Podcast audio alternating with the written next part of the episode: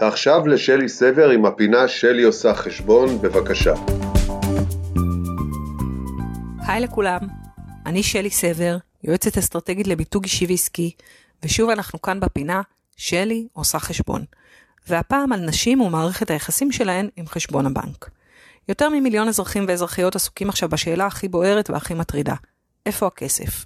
יותר ממיליון מובטלים ומובטלות, וזה לפני שספרנו את חצי מיליון העסקים הקטנים והבינוניים של היזמים והיזמיות בישראל. מושגים פיננסיים נזרקים לאוויר בכל מהדורת חדשות, ויש כאלה היום 24/7.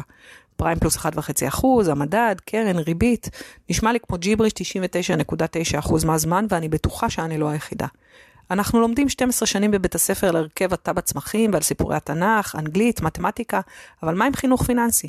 זה נכון שגם להיות אימהות לא מלמדים אותנו ואנחנו די מסתדרות לבד, אבל מה אם לנהל את חשבון הבנק ולהבין לעומק את המשמעות של מושגים פיננסיים בסיסיים?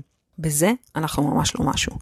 לפני שאנחנו מתגייסות לצבא, אנחנו חייבות לפתוח חשבון בנק, כדי שתיכנס לשם המשכורת הצבאית. ורובנו, כך על פי סקר שערך מכון גיאוקרטוגרפיה עבור גלובס, פשוט לא מתעניינות במה שקורה שם. אני מכירה אפילו לא מעט נשים עצמאיות שאין להן מושג איך מתנהל החשבון העסקי. למה זה קורה לנו? ידע זה כוח, כך אומרים, ושוב אנחנו משאירות את הכוח לגברים. תשאירו לנו את הבזבוזים ושהגברים ידאגו לפרנסה. זה נשמע ארכאי ועלוב, אבל זאת עדיין המציאות ברוב משקי הבית בישראל. נשים נמנעות מעימות, מרגישות בזבזניות, טומנות ראשן בחול. העולם הפיננסי נתפס כגברי, אגרסיבי. הרוב מסתכלות על הדוח שמגיע כל חודש ולא ממש מבינות את מה שהן קוראות. את זה אומרת מיכל לבנה, מחברת הספר בורסה יקירתי, שעוסק בלימוד מושגי הבורסה לנשים. מתי אנחנו כן נאלצות להתמודד עם חשבון הבנק? כשאנחנו חוות משבר כלכלי. מתי אנחנו חוות משבר כלכלי? כשאנחנו מתגרשות או כשהעסק מתרסק, או עכשיו. מחקרים בארץ ובעולם כבר הוכיחו שנשים מנהלות כספים יותר טוב מגברים, שחברות שיש להן נשים סמנכ"ליות כספים מרוויחות יותר. אז לא מדובר על בעיה ביולוגית, אלא על בעיה תרבותית, ואת זה אפשר לשנות, וזה בידיים שלנו. אנחנו אחראיות בדרך כלל על חינוך הילדים, ועכשיו כשכולנו בבית, זה זמן מצוין להתחיל ללמוד וללמד. אז עזבו אתכן משיעורים מכוונים של משרד החינוך. חפשו שיעורי אונליין של חינוך פיננסי. זה הזמן להתעסק בכסף. בלהבין מה זאת ריבית, כמה מיסים אנחנו משלמות, כמה זה עולה לנו. תתעמקו עכשיו בתלוש המשכורת, תבינו את המשמעות של כל שורה.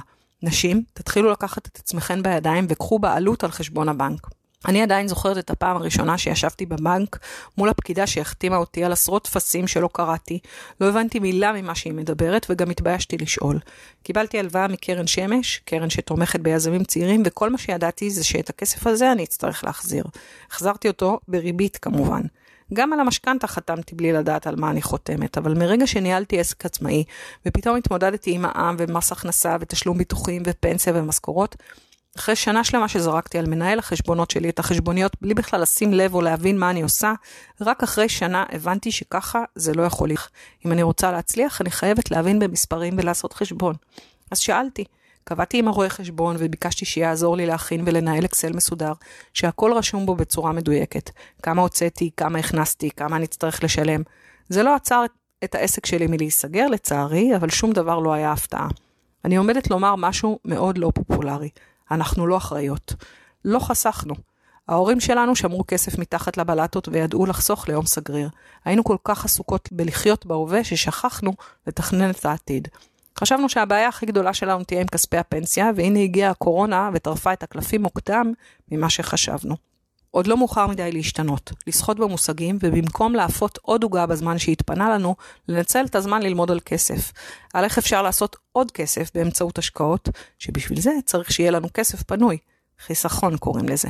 אנחנו צריכות לקחת שליטה ולהיות מנכ"ליות הכספים של הבית, ולא לשכוח שהדבר הכי חשוב בהתנהלות כלכלית נכונה זה בכלל ערכים. דחיית סיפוקים, הסתפקות במועט, הרבה פחות מה אני רוצה והרבה יותר מה אני צריכה. במקום והגדת לבנך, והגדת לביתך. הגדת שכסף זאת לא מילה גסה. כסף וניהול נכון שלו הוא היציאה האמיתית מעבדות לחירות. חג פסח שמח ובריאות לכולנו. שתפו אותי בדף הפייסבוק שלי עושה חשבון מה חשבתם על הפינה הפעם, אפשר להסכים ואפשר תמיד גם לא. אתם ואתן מוזמנים ומוזמנות להציע לי נושאים לדיון לפעמים הבאות ולשתף אם אהבתם. להתראות ובריאות לכולנו.